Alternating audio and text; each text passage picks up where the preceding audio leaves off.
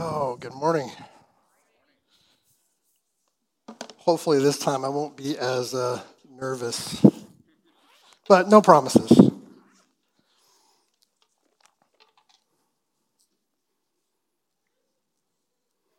So, for me, it's been a couple weeks. Um, two weeks ago, I was at work. Last weekend, I was at man camp. Um, and we had a great time. But I just want to be honest, like I missed you guys. Like I, I rushed back after we cleaned up camp, took shower, didn't unload anything, and, and ran back to church just because I missed church. I missed seeing faces. I missed this church family. Um, during this time that we've been without Jared, that the Lightas have been on sabbatical, um, we've had the privilege of, of hearing some really good speakers. Michael Godshaw. Um, I just really appreciate like his organization and his on pointness. Like he just, his message was impactful for me. Uh, Rick, I don't know if you guys realize this or not, but when Rick preached, it seemed like a half an hour, but he actually spoke for an hour. His theology is that solid. Like it was pretty cool. Uh, Jeremy, Jeremy always speaks with passion and love. Um, and of course, Trevor, who's not really a fill in for, for Jared, but he continues to grow in presence and depth. If you've seen him over the last two, three years, um, his growth is, is just amazing. And I mean, how could he get as excited about rom coms last week? That was awesome, right? No. I can only pray that I get to that level of clarity. And then there's Dave. And this is where you have to truly realize God gives us different gifts and talents. And I know preaching my preaching style isn't as polished as these other men. Um, there should probably be a big orange road sign down here that says under construction, because that would be accurate. Um, but going back to man camp, uh, what you missed, um, you missed a time of rest. You missed some great fellowship. Um, we met some new guys. Uh, we had fishing, swimming, ATVs. Uh, Matt Salcido taught us about our identity in Christ versus our identity in the world. And Larry taught us, Larry actually taught us something. he taught us not to make checklists out of the do's and don'ts of what God's word says, but to actually make heart change. Uh, Danis took us through the four faces of manhood and checking in with each other spiritually, physically, emotionally, relationally, and mentally, but don't make an acronym out of that. Um, and that, that Saturday night was followed up by, by some serious confession, confession and prayer time that was super powerful. It was moving. And then Matthew Nolan brought it home on Sunday morning, uh, bring, tying it all together and bringing us right back to the gospel.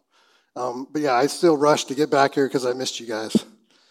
Um, but I also want to thank like all the wives that made that possible because you guys held down the fort and all the people that stepped up and served in our absence. Like, thank you, seriously. Um, so, getting into today's sermon, I was really convic- convicted, conflicted.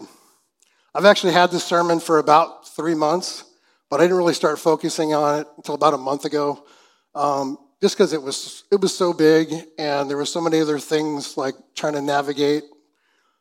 And so as I started to prepare, there were things going on in my life that, that just kind of they kind of rattled me.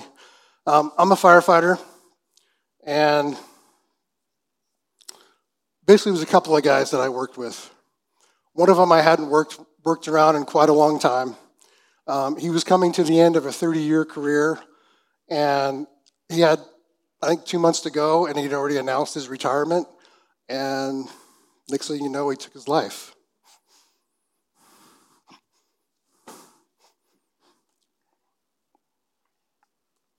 And the hard thing was, he wasn't a believer. Um, he had had a terminal illness, and the pain was increasing, and he just got to a point that he couldn't take it. And so, my prayer there is just that somehow his family would come to know Christ, and somehow God uses this for people in his life. And then there was another guy who was even a little bit, sorry, harder to understand. It was a man we'd spent time with, we'd broke bread with. Um, he was faithful in his church, a longtime believer, a big part of Firefighters for Christ, which is an organization that basically raises money to send equipment and go train other countries, small departments that they don't have the, the finances or the ability to do it on their own, and they also do disaster relief.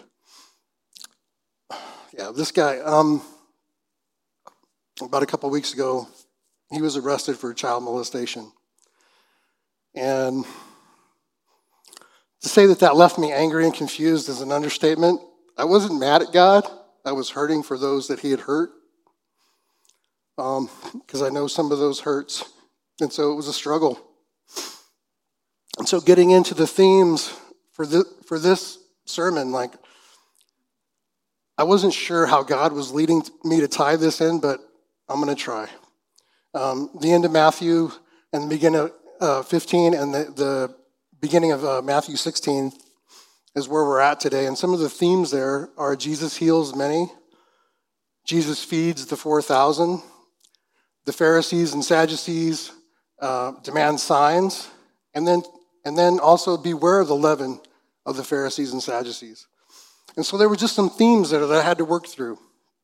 How do I make this all fit? How, Holy Spirit, what are you telling me to do here? You know, or where are we to get enough bread? And where beware of the leaven, or where are we to get enough faith, or beware of false teaching? And honestly, I didn't know where to go with this. And I prayed and I wrestled. And one morning, uh, the Lord put this part of a verse on my heart, and I had to find it. And it was Matthew 25 12. And it says, Knowing their thoughts, he said to them, Every kingdom divided against itself is laid waste. In some versions, it says, Ruined is brought to desolation. And no city or house divided against itself will stand. A house divided cannot stand. And for us, a heart divided cannot stand. So I pray this message is clear. This has been my prayer the whole time is how do I make this clear? It's clear to me. How do I make it clear for these guys? And so I'm going to bring just a little bit of levity right now with uh, a clip um, from City Slickers. You guys can pull it up.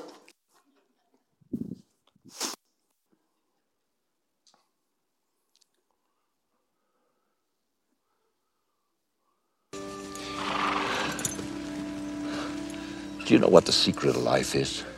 No, what? This. Your finger? One thing. Just one thing. That's great, but what's the one thing? That's what you gotta figure out.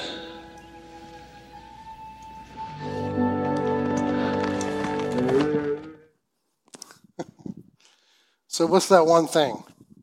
I don't know if this is going to be one thing or a multitude of things, but we're going to get into it. Um, if you're working in the Black Bibles, it's on page 771. We're going to be in Matthew 15. We'll start at Matthew 15, 29. And so as I got into it, I had a couple options, right? So if you look at all the verses that I had, if we did a deep dive on these verses, uh, I'd probably be here two or three hours. So I went with option two. and we're going to get through it as best we can, and I'm going to try to hit the most pertinent points of these passages. So, verse 29. Jesus went on from there and walked beside the sea of Galilee, and he went up on the mountain and sat down there.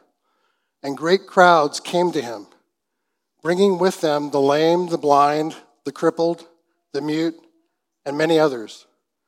And they put them at his feet and he healed them, so that the crowd wondered. When they saw the mute speaking, the crippled healthy, the lame walking, and the blind seeing, and they glorified the God of Israel. Remember, these are Gentile crowds who are seeking Jesus on a mountaintop. Commentators note that, like, this is the one time in the Bible where, where people aren't necessarily seeking God or seeking Jesus as the Messiah. They just heard about this guy who, this Israeli guy who heals people. So let's go get healed. And, and miraculously, they were healed. But Jesus didn't heal them because they had faith, He simply healed them because he loves us. Um, it was God's plan from the beginning. In Genesis 12, 3, uh, when God sends out Abram into the world and says, In you all the families of the earth shall be blessed, I think that's the first sign that Jesus is, he's uniting everybody. It's not just the Jewish faith or the Jewish people.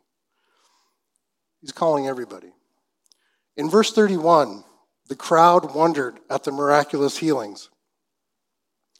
The Greek word kulos for crippled, also used in Matthew 8:18 and Mark 9:43, means crooked, maimed, mutilated, which leads some scholars to conclude that Jesus may have restored amputated hands and feet. To me, the whole thing is just mind blowing. I mean, I can imagine someone being sick and, and they get healed, right? I can, I can picture that. I can see somebody physically being blind and they get healed. I can picture that. But I, I cannot imagine somebody with no hand all of a sudden having a hand. And if that didn't show, if that didn't show that Jesus was God, I don't know what would. But they were astonished. Moving on to verse 32. Then Jesus called the disciples to him and said, I have compassion on this crowd, because they have been with me now three days and have had nothing to eat. And I am unwilling to send them away hungry, lest they, t- lest they faint away or faint on the way. As we've heard earlier, Jesus shows compassion for his peoples, not only with healing the 5,000, but here, here the 4,000. Um, and he, he, he not only heals them physically, healing the blind, healing the lame, but he shows, he shows concern for their tired, for their physical well being by feeding them, by making sure they're ready for the journey ahead. In verse 33, and the disciples said to him, Where are we to get enough bread in such a desolate place to feed such a great crowd?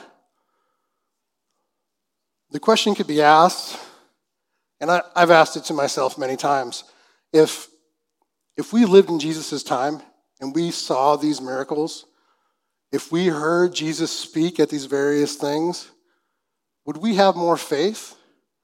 Or do us as people living in this time who have the whole Bible, who have supporting scripture, who have countless theologians and preachers that we've heard, do we have more faith because of that?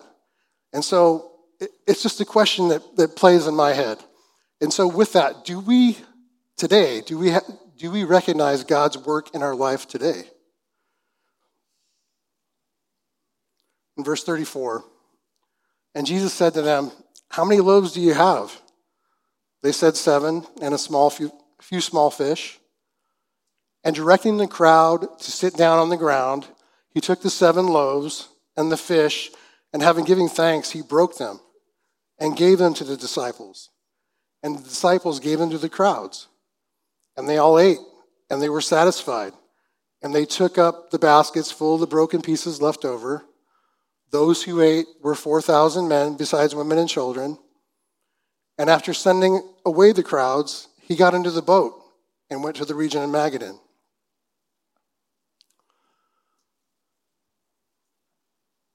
And remember, like just like Michael and Rick pointed out in their sermons, it's not just a matter of 5,000 and 4,000, it's women and children. So we could be looking upwards in, of a 15,000 people. And so that alone is just it's just an amazing thing. Like if you think of the baskets and you think of the feeding and the question will be asked later again, like how do we feed these people? But it's like he's already done it. so the other question that comes to mind is some scholars kind of argue is the feeding of the 4,000 and the feeding of the 5,000 the same thing? Um, and other, other scholars say no, clearly it's two different things, which I agree. Um, because if Blair Hammer was here, he would say it's all about location, location, location, right? It's real estate. Um, the feeding of the 4,000 took place, or the feeding of the 5,000 took place in Bethesda uh, close to the Sea of Galilee, which was mostly a Jewish crowd. In contrast, the feeding of the 4,000 took place, and I might be saying this wrong, garrisons in the region around the Decapolis to a mostly Gentile uh, Greek and Roman crowd or citizens.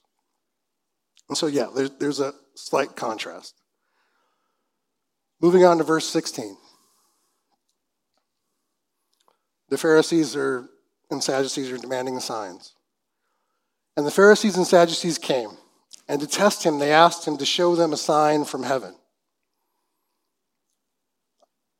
I think some of the other preachers have talked about the Pharisees and Sadducees and some of their difference, but I'm going to hit them again.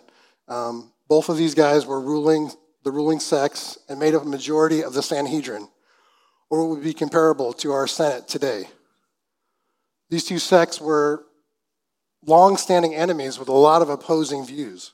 Religiously, the Sadducees were more conservative, insisted on a literal interpretation of the text of Scripture. The Pharisees, on the other hand, gave oral tradition equal authority to the written word of God.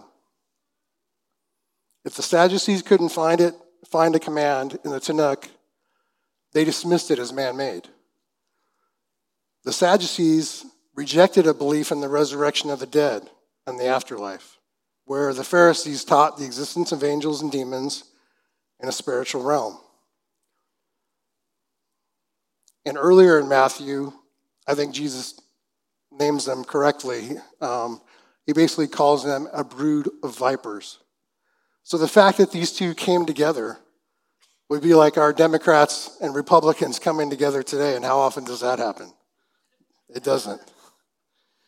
So these two, two political foes were, they weren't so much wanting to test Jesus to see if he was the king. They were actually looking for ways to prove that he was a false prophet or that Maybe he even had power from Satan. And they wanted Jesus out of the picture because basically he threatened their way of life, their stature, and their status. So they wanted to get rid of him any way they could. In verse 2, Jesus answers them When it is evening, you say, It will be fair weather, for the sky is red, and in the morning, it will be stormy today, for the sky is red and threatening. You know how to interpret the sky or the appearance of the sky, but you cannot interpret the signs of the times. So this is kind of like the old saying red sky at night, sailor's delight. Red sky in morning, sailor take warning. Evening red, morning gray are sure signs of a fine day. It continues on, right? It's the same thing. So Jesus was saying, You understand the farmer's almanac way better than you understand the signs and wonders of the time. He's showing signs and wonders right in front of them, healing people, feeding people miraculously, his word, and they're not seeing it. Verse 4 An evil and adulterous generation seeks for a sign, but no sign will be given except the sign of Jonah. So he left them and departed. Jesus spoke of the sign of the prophet Jonah in Matthew 12, 39 through 41 clearly explaining the comparison, the comparison of the, com- the coming resurrection. The similarities between Jonah and Jesus are clear. Jonah sacrificed himself so that others would be saved. So did Jesus, or Jesus would. Jonah disappeared for three days and nights in the belly of the fish. Jonah came back after three days, and uh, just like Jesus, Jesus came back three days after, after came out of the tomb. Sorry. Jonah preached about repentance, so did Jesus. Jesus basically said, No sign will be given because giving signs and miracles at this point, you haven't been seeing them. You are spiritually blind. Like I said, Jesus has been healing the sick, resurrecting the dead, feeding the thousands, and they have not seen it.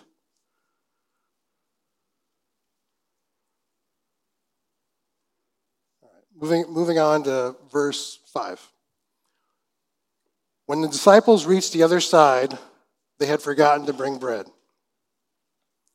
Jesus said to them, Watch and beware of the leaven of the, of the Pharisees and the Sadducees.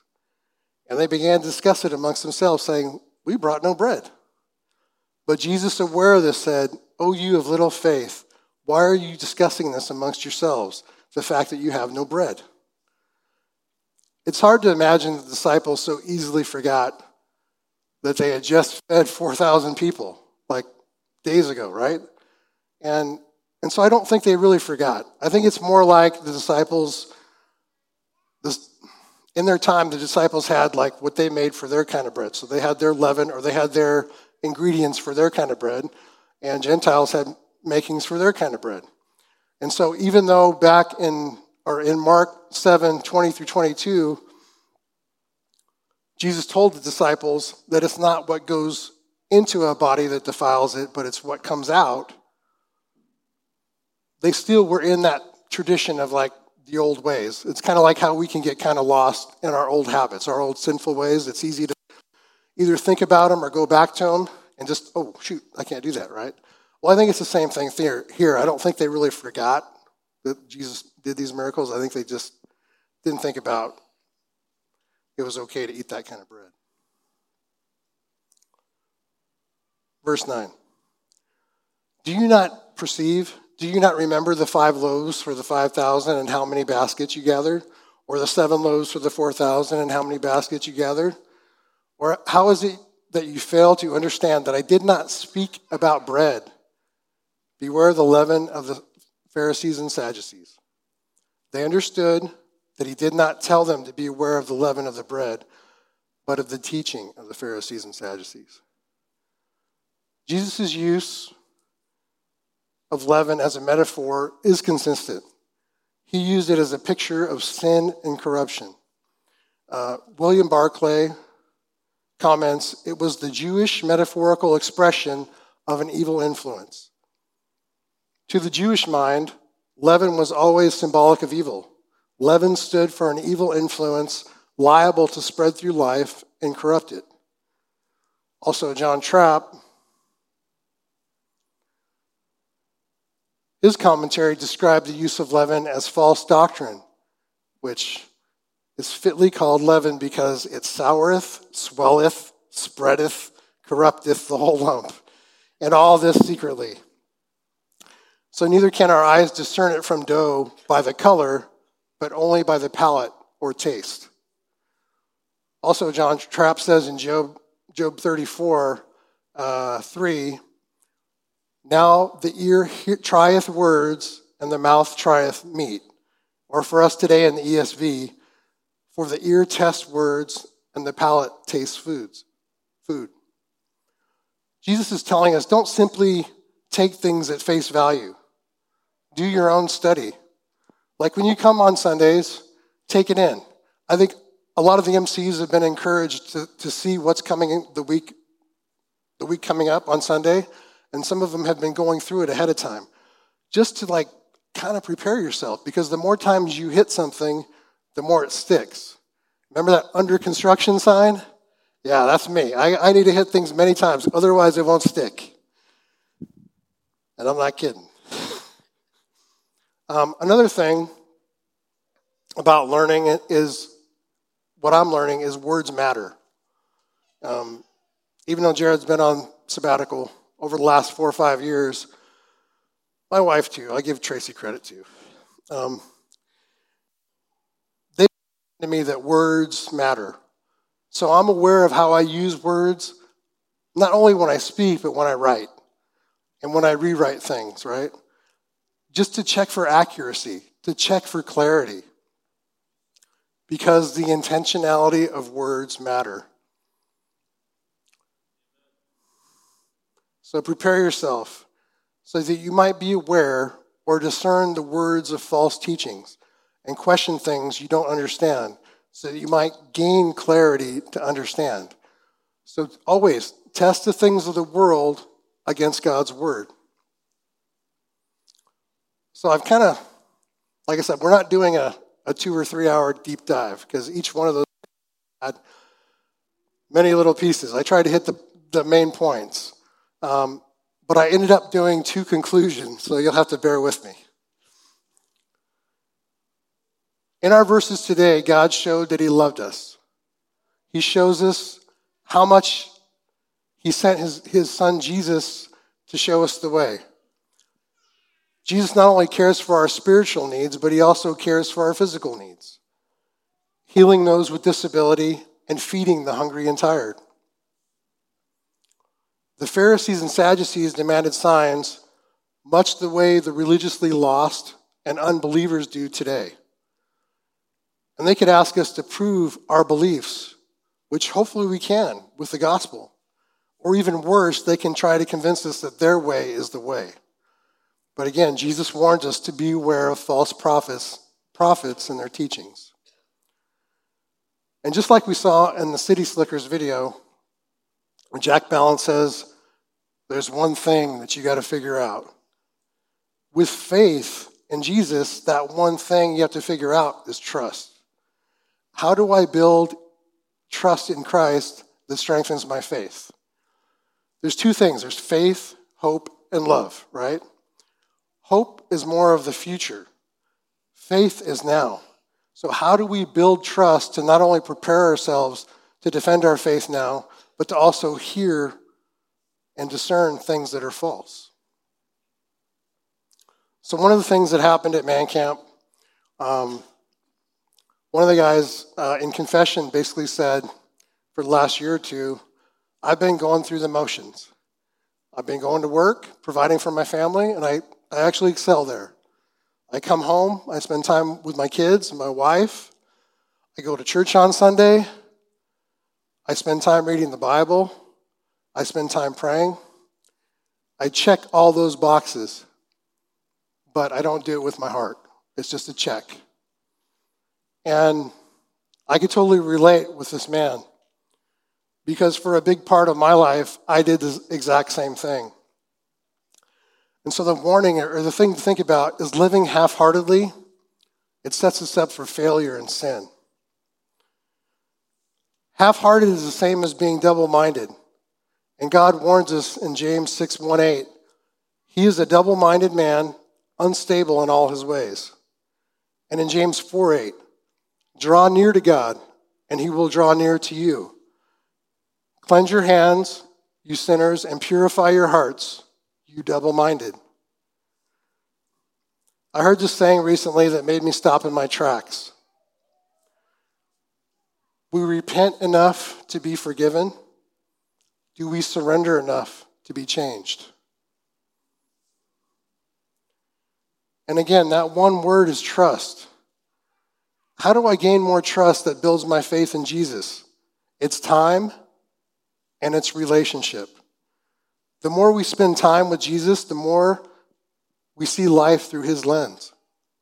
The more we can see and discern false teachings of the world. Look to his word for truth and wisdom. And I probably should have made slide for these because this is going to be a roller coaster, but hang on. Proverbs 3 5 and 6. Trust in the Lord with all your heart and do not lean on your own understanding. In all your ways, acknowledge him, and he will make your path straight. When you get a chance, read Job 28 12 through 28. And Job is pondering where do we, where do we get wisdom from that concludes in verse 28. And he said to man, Behold, the fear of the Lord that is wisdom, and to turn away from evil is understanding. Romans 30, Romans 11, 33. Oh, the depth of the riches and the wisdom and the knowledge of God.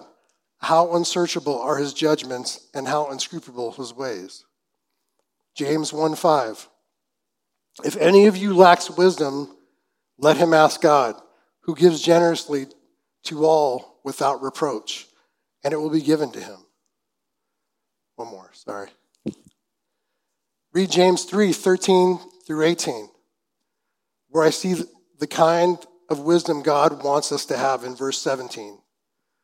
But the wisdom from above is first pure, then peaceable, gentle, open to reason, full of mercy and good fruits, impartial and sincere.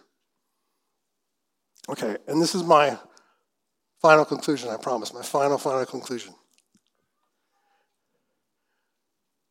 You can continue to live a life that's half hearted, checking the boxes, being double minded, and life will go on.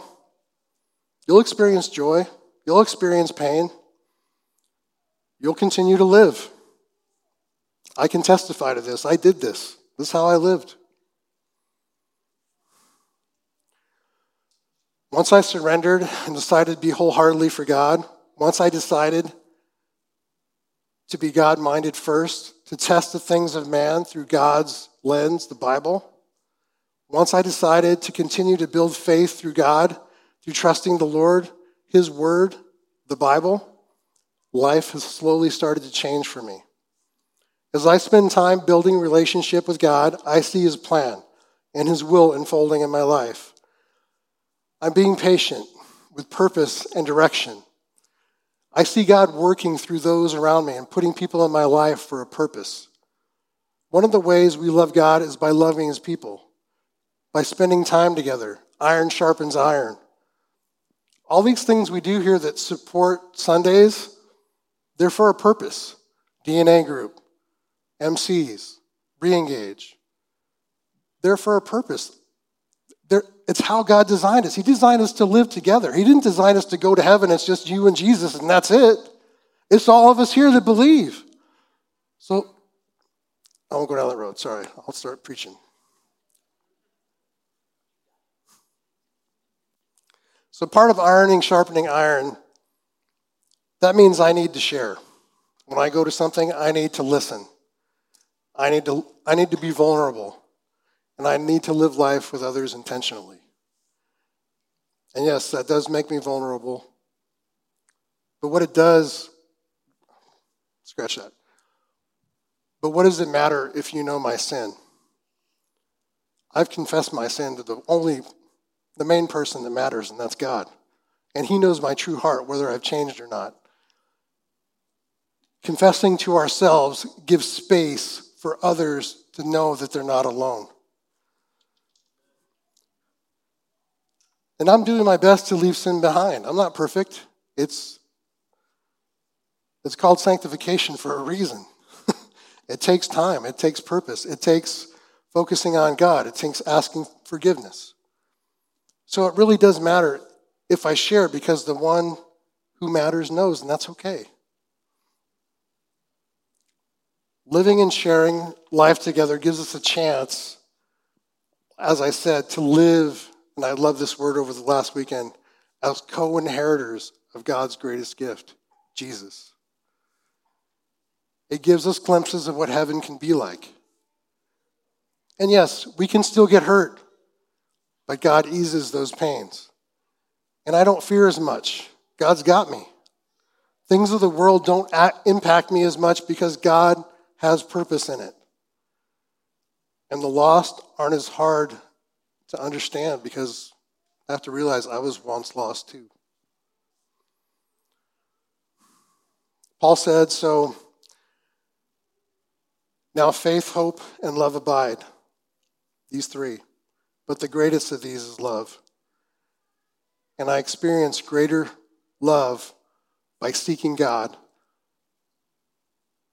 by seeking His Word, by living in community and serving you and by trusting and putting faith in Him that, that He's got it all. So, my question I want to leave you with today, and it's a simple one What is the Holy Spirit putting on your heart today?